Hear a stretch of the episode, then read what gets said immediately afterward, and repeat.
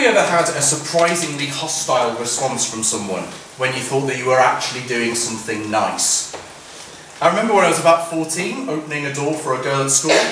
Uh, I said to her, ladies first. I thought I was being nice, uh, but she slapped me in the face. told me that she was a feminist. I thought I'd learnt my lesson, and so suddenly, years later, I was on a French exchange, and a French woman opened the door for me. I went through and I said, thank you, in French. Or at least that's what I thought I'd said. Uh, she scowled at me with a really nasty stare as though I, you know, said something really awful. I asked my pen friend who I was staying with why it was I got such a hostile reaction. Turned out I got it slightly wrong in the way that I was pronouncing thank you a lot. I wasn't saying that. I'd actually said thank you, nice bottom. Which is why she'd uh, been so hostile. Sometimes you can do things that you think are really nice, really loving things, but instead of appreciation, we get hostility. We're moving into a section in Mark that focuses on the hostility and opposition that Jesus and his disciples encountered. There are still positive responses here as we go through, but more and more we'll see these negative responses to Jesus and the good news build as we go along. And as we do, it's a reminder that negative responses, hostile responses, are tragic but normal. Even the Master himself was not welcomed by everyone. He was rejected even by those that we might expect to be his biggest allies. And we see that especially in our first point uh, this morning rejected at home. Let me read to you verses 1 to 6 again. He went away from there and came to his hometown, and his disciples followed him. And on the Sabbath he began to teach in the synagogue and many who heard him were astonished, saying, Where did this man get these things? What is the wisdom given to him? How are such mighty works done by his hands? Is this not the carpenter, the son of Mary, and the brother of James and Joseph and Judas and Simon? Are not his sisters here with us? And they took offence. Jesus here returns to his hometown, probably alluding to Nazareth. He preaches in the synagogue, possibly the sermon recorded for us in Luke 4 from Isaiah. And the people are absolutely astonished at his preaching. But instead of praising God for his wonderful gift, they begin to take offence. We see that in verse 4. Now, you could read verses uh, 1 and 2 positively. You could think, you know, where did this man get these things from? What is the wisdom given to him? How are such amazing works being done by his hands? It could sound really positive, as though, wow, this is great. But Mark makes this clear this is not the case. The way they talk about him in verse 3 also gives us that impression that they're hostile. Whereas others recognize him as rabbi, teacher, leader, these people recognize him as carpenter, tradesman, literally manual labour, labourer. They make mention of his family, but no mention of Joseph. Now, it could be because Joseph has died by this point, that's almost certainly true. But you'd still normally refer to someone by their father rather than their mother. Could it be that they're actually referring back to rumours of this questionable parentage? Where did this illegitimate manual labourer get all this intelligent sounding stuff from? Huh? Sounds suspect to me. I, I'm not following him. The rest of the world might not know where he's from, but we do.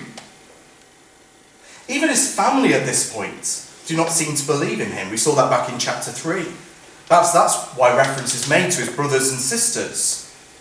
But they're also given names here, classic Israelite Jewish names. They're the Greek versions of Jacob, Joseph, Judah, and Simeon. In lots of ways, there, they represent classic Israel, unbelieving and wayward here. And at this point, even his brothers and sisters are part of that unbelieving home crowd. His whole hometown takes offence, stumbles, falls over him. If this is the incident from Luke 4, they even go as far as plotting to throw Jesus off a cliff. That is a hostile response, isn't it, to what Jesus is saying? Jesus explains what's going on in verse 4. Jesus said, And Jesus said to them, A prophet is not without honour, except in his hometown and among his relatives and in his own household. This has always been the way, says Jesus. Think of the Old Testament, Jeremiah in the Old Testament. He was threatened by his hometown. that if he kept on prophesying, prophesying, they would kill him. Likewise, Jeremiah's family, we're told, dealt treacherously with him. Zachariah, son of Jehoiada, was killed in his native Jerusalem. Isaiah, we understand, was killed by his native Israelites, sawn in half, possibly. Respected to a degree abroad, you see that with Jonah, but not honoured at home. That was the lot of the prophet. Perhaps it was to do with the fact that they had known them all their life. You know, little Jerry, who used to throw stones at cats, is now claiming to be a mouthpiece of the Lord Almighty as Jeremiah. But of course, Jesus was more than a prophet, wasn't he? And there wouldn't be the sin and mistakes that would have accompanied a prophet throughout their life. They wouldn't be able to look back on things that Jesus had done to them that were nasty.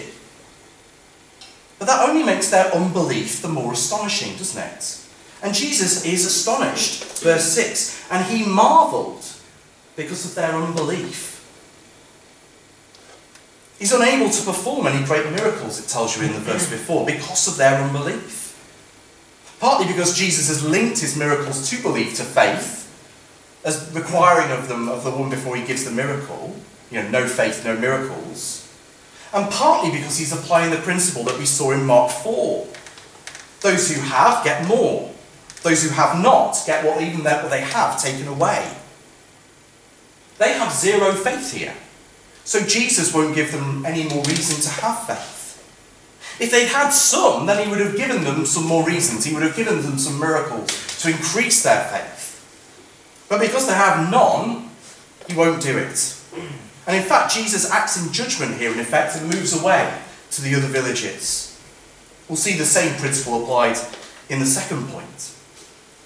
But before we get there, it's worth pausing for a few moments to think through how this applies to our contemporary situation. We're not Old Testament prophets. We're not Jesus either. But Jesus' words, I think, will ring true for us. It's harder sometimes to talk about our faith to those who are our close friends and family than sometimes it is to someone that we don't know all that well. Partly because I think we're aware that we uh, risk losing something in our relationship, we risk a rupture there, and we feel that we lose more. But also because these people know us very well, don't they? They know the mistakes that we've made. They knew us when we were less mature, human and spiritually. They've seen us say one thing and do the other. But remember that Jesus doesn't stop preaching here. It's just harder. He preaches to them. And just to encourage you, in the end, his brothers from his hometown will come to believe, even though they don't initially believe. James is almost certainly the James who wrote the book of James, and Judah probably the one who wrote the book of Jude. So even the hardest of situations here, even the hardest of hearts, can be turned around. But for now, Jesus moves on. He's been rejected at home, but now he's proclaimed abroad. Let me read those verses to you 7 to 11. And he called the twelve and began to send them out two by two, and gave them authority over the unclean spirits. He charged them to take nothing for their journey except a staff, no bread, no bag, no money in their belts, but to wear sandals and not put on two tunics. And he said to them, Whenever you enter a house, stay there until you depart from there. And if any place will not receive you, then they, uh, and they will not listen to you when you leave. Um, sorry, they will not listen to you. When you leave, shake off the dust that is on your feet as a testimony against them. Jesus here sends his disciples on what we probably call today a short term mission trip. When I was a student worker over in Lancaster, the, the Christian Union used to encourage the students to go on short term mission trips. There was an annual one to an Eastern European country, and there'd be a dozen or so students raising money uh, through the year so that they could go on a one week trip to the former communist bloc. We did point out to the Christian Union that for the same money as sending a dozen students for a week, we could pay for a native full-time pastor for two years, but it never seemed to make any difference uh, as we talked that through with them. The fruit from the missions as well never seemed to be that much. But what it did do, though, is enthuse and prepare the students for overseas mission. And not just short-term mission, but long-term mission. One in particular I know is as a principal at a Bible college now in Eastern Europe, who went on one of these mission trips. He was a mature student to, to start with. But here in this part, we see that this eh, is for the people and for the village of Israel, yes, but it's also partly for the training and formation of the disciples. He sends them out as mini mission teams of two. Teams, if you read the New Testament, are actually more the norm. The Apostle Paul's nearly always got someone with him. He doesn't often go by himself, he goes in a little team. And it also establishes them as credible witnesses for what is to follow.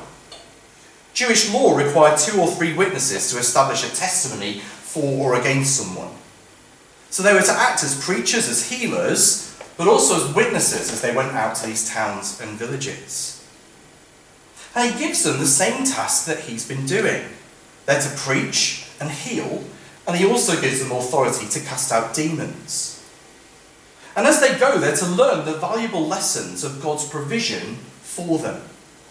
If God gives us a task, He actually provides the means for us to do that task. That's the way that it works. So they are to take a staff, an aid for the journey, but only one, if we're to read the other Gospels with this. They're to take no food, no bag to hoard things in or keep things in, no money. But Jesus does allow them sandals. Uh, this is why we've got to be careful taking this, you know, to the 21st century. He's not saying you must wear sandals uh, as you go on a mission trip. I know some Christians like that, but uh, we'll not go there. But also, not more than one tunic, not more than one top to take with them. They're to take the bare minimum and look for God to provide. This is not going to be a magical musical mystery tour of the Middle East. This was to be living by faith, living on a shoestring. They were to be as Jesus, who was without a home, who had given up his worldly possessions, who lived by faith. But it's important to note that this is a prescription, sorry, a principle, not a prescription. It's not saying that money, that missionaries can't take money with them as they go away. Or handbags, carrier bags, shoulder bags are sinful for the Christian because we mustn't have bags. Later on in Luke's Gospel, as the cross approaches, Jesus will say this to his disciples and he said to them, When I sent you out with no money bag or knapsack or sandals, did you lack anything? They said, Nothing. He said to them, But now the one who has a money bag, take it, and likewise a knapsack. And let the one who has no sword sell his cloak and buy one. He actually sort of changes the command as, it, as things move on and in a different situation. Later on in the lives of the apostles, they will seemingly have homes at points. They will take their wives along with them on their journeys. So this is no more a lasting ordinance than the command about staying in one person's house. We'll come to that in a minute. What matters, though, is that they're learning to live by faith. That is what he's teaching them. And that is harder to learn that the more things that you have. Because when we have more things, our tendency is to trust in those things. We trust in our wallets, in our wardrobes, in our warehouses, more than in God's provision. When we don't have those things, we're forced back onto God, aren't we? We're forced to ask for our daily bread and really mean it. There are amazing tales of missionaries and ministers and just regular Christians who have applied these things almost literally, living hand to mouth for the sake of the gospel. Praise the Lord for them. They did amazing things and do amazing things. But it's not a requirement of taking out the gospel. The requirement is that we do it trusting in the Lord to provide, whatever we start with. We don't need a massive war chest before we can share the gospel. That's what it's saying. We can just get out and do it. And as we go, the Lord will provide what we need. He even provides for them here in verse 10 places for them to stay. In those days, people would regularly take strangers and travellers into their homes. It was common hospitality in the Middle East. I doubt this would work the same way in Otley. You know, you couldn't just rock up to someone's door, ring the doorbell, and say, hey, I'm coming to stay at your house. It doesn't really work that way. Of course, we do still see it in church, don't we, wonderfully? I'm sure we all know of families and individuals who've taken in people who needed a place to stay for a while. It's wonderful to be able to see that care within church. But in those days, it would happen with almost complete strangers, just travellers through the town. And the apostles were to take advantage of this kind of hospitality in the towns and the villages they visited. But with one condition whoever offered them hospitality, they were to stay in that house and that house alone. If they agreed to stay in a house and it turned out that they were terrible cooks and loud snorers, they had to stay there. That was the deal. If they agreed to stay in a house and it turned out they were cordon bleu chefs and had an indoor pool, they were also to stay there. Wherever they'd agreed to stay, they had to stay. They were not to hop from one place to another looking for a better deal. They were not to take hospitality and then sort of snub it and go to someone, someone else. They were to take the hospitality they were offered and not go sniffing around for a better deal. That would not be fitting for their mission because they're not on holiday, they're not looking for a better reviewed place up the road at an Airbnb. They were there with a message, they had an important message to deliver. But it was a message that some would reject. We see that in verse 11, don't we? We read that to you again. And if any place will not receive you, and they will not listen to you, when you leave, shake the dust off your feet as a testimony against them. If they were rejected in a place, they were to shake the dust off their feet and move on. The whole shaking off of the dust was what Jews would do when they left a Gentile country, removing all contaminants before continuing into Jewish testimony, uh, territory. It would be like us Yorkshire folk uh, going on a walk in the Dales and accidentally straying over into Lancashire you know what I'm saying? and on the way back, you get the sign, you know, big white roads.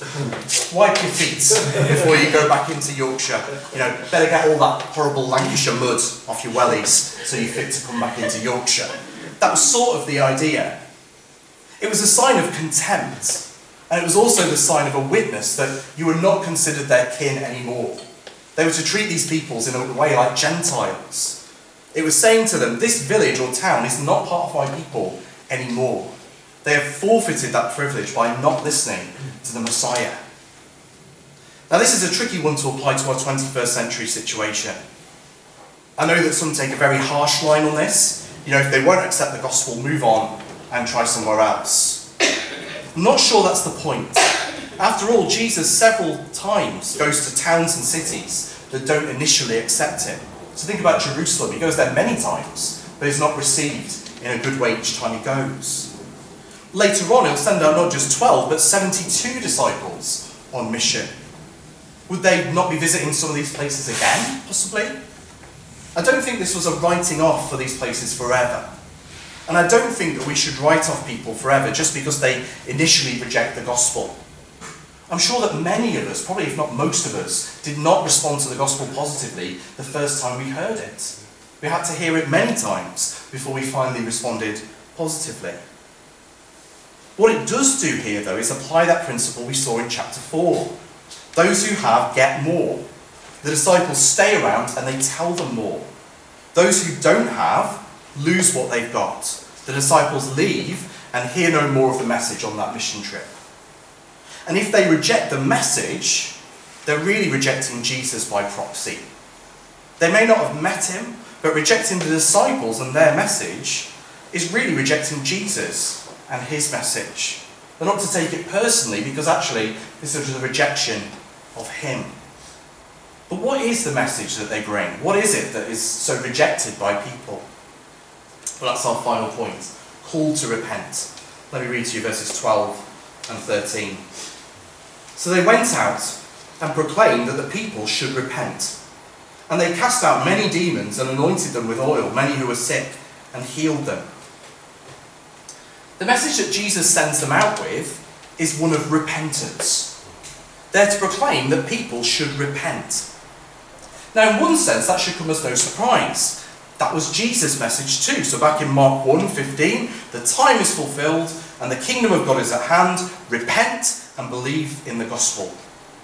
They were doing what Jesus is doing, so that's what they preach. They preach his message. Now, repentance sounds a very austere, a harsh word, an unpopular word, but here it is. They're to preach that people are to turn, to stop living for themselves and start living for the living God. The word in Greek literally means to change your mind. It's a change of heart and mind that leads to a change of action, that leads to a turning away from sin, away from sin and towards God. It's not, as is commonly batted about, just saying sorry, you hear sometimes. It will involve that, but that's not the whole.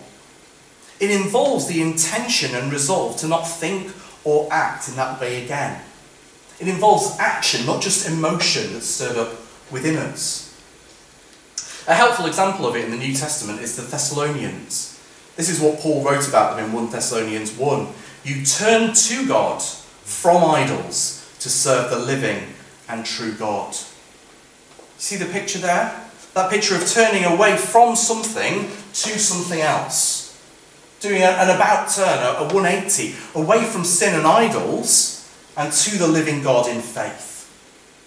For believers, often there's that decisive moment of repentance, isn't there, where we renounce our sin and we turn to Christ. We understand that. But we also know, don't we, that it doesn't stop there. Martin Luther, who we're going to be thinking about tonight, wrote this. He said, When our, Ma- our Lord and Master Jesus Christ said, Repent, he intended that the entire life of believers should be repentance. That is, that we keep turning from sin and keep turning to God to serve the living and true God. That was the very first, actually, of Martin Luther's 95 theses that he, he uh, put up on the, uh, the uh, Wittenberg Cathedral. What it's saying there is believer's life doesn't just start with repentance. It starts a life of repentance. It begins when we take hold of the steering wheel of our life and do a U turn, if you like, and put our lives back on straight and narrow. But it continues as we keep moving the steering wheel every time we start to drift off the straight and narrow way. We all have that in our lives, don't we? As we start to have that inbuilt bias, as we all have that inbuilt bias to sort of stray off the track. If you're into cars, it's like our tracking is off. That's really what it's like. We all go astray. But repentance is turning back. And the disciples were called uh, to call people to repentance. Interestingly, Luke's word for this, he gives you a parallel passage. He words it slightly differently. He doesn't word it proclaiming repentance, but preaching the gospel. So Luke 9, verse 6. And they departed and went through the villages, preaching the gospel and healing everywhere. When we put those two together, we learn an important truth. There is no preaching the gospel without proclaiming repentance. Repentance is a necessary part of the gospel. It's the flip side of faith, it's true. When we turn to Christ, it's implied that we turn away from sin and everything else. But perhaps in our culture especially, that needs to be made less implicit and more explicit. If we preach that you can turn to Christ without preaching that that means you must turn away from your sin, then we're not giving the full message, we're not giving the full gospel. And knowing the human heart and knowing my own heart, we're tempted, aren't we, to want it both ways. We want to hold to Christ, but we also want to hold on to our sin. We want to turn to Christ, but somehow without turning away from our sin. But we can't do both. Because the gospel includes, entails, demands repentance. And that means two things for us. One, if we're to follow in the footsteps of the disciples, if we're to do as our Lord Jesus did and preach the gospel, then we must preach repentance. Now, that doesn't mean shouting at people in the street to repent. It doesn't mean with going around with a billboard saying, Repent, the end is nigh. I don't think people know what nigh means, and I don't think they know what the word repent means. It may be for that reason as well that you might not even use the term. But we need to have the idea. We need to explain what that means. But however we do it, we must do it. It's the unpopular side of the gospel, isn't it? Many people want Christ, forgiveness, heaven, but very few people want it if it means that they have to change. If it means that they can no longer say whatever they want, do whatever they want, sleep with whomever they want, believe whatever they want. For many, remaining their own boss, their own Lord, is more important than Christ. But as Christ himself will say later on in Mark's Gospel, Mark 8:36, what does it profit a man to gain the whole world and yet forfeit his soul? We can't tell people that they can come to Christ without repentance, without a change of mind that leads to a change of life. Otherwise, in Mark's language in the verse before, they will lose their life because we can't do it. That's the first thing it means for us. We must preach repentance. But number two, it also means for us that we need to repent. You need to repent. I need to repent. Not the person sat next to you, you. Not the person on the street outside, you, me. I can say that with 100% certainty. Whoever you are, however good you think you are, you need to repent. Most of us are probably quite aware of things that we need to repent of. If we're not, then perhaps we should take some time later to think that through. But if you've never repented before, if you've never decisively turned away from your sin and turned to Christ, you need to do that today. Turn from your sins, whatever they may be. Turn from your idols, whatever they are. And turn to the living and true God. Put your trust in Him alone. Christ done all that we need to come to Him. Christ has died on the cross for our sins so that He can forgive us, so that we can come to Him in faith and repentance, and He is able to offer us pardon and forgiveness. So if you've never done that, do that today. But if you have decisively turned away from your sin, then just a reminder this morning actually, we need to keep repenting. Keep on turning away from sin in our lives and back to Christ. Keep on taking hold of that steering wheel and making a course adjustment. And we'll need to keep doing that until we reach glory. All of us need to do that. So, this is our life's work. This is what we need to do each day, each week. Perhaps there are things that you need to repent of that you've been putting off. Well, do it today. Confess your sin to God and resolve in your mind and heart to leave it behind. Hebrews 3:13 says, "But exhort, encourage one another daily, every day, as long as it is called today, that none of you may be hardened by the deceitfulness of sin." That was written to believers. So don't let yourself be that surprisingly hostile response when you hear the gospel of repentance. Don't let your heart become hardened, rejecting Jesus and embracing sin. But let's keep repenting and let's keep preaching the gospel. And let's pray that many would respond in a surprisingly friendly way to the gospel of Jesus. Let's pray.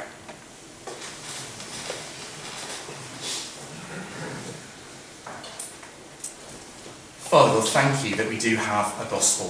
Father, thank you that it offers us forgiveness. Father, thank you that it offers us eternity with you. Father, help us to preach the whole gospel. Father, help us not to leave bits out as we talk to our friends and family and neighbours. And Father, for ourselves, keep our hearts close to you. Father, help us to keep repentance, keep turning away from our sin, not to cherish it, but to cherish you more. And we ask it in Jesus' name. Amen. Amen.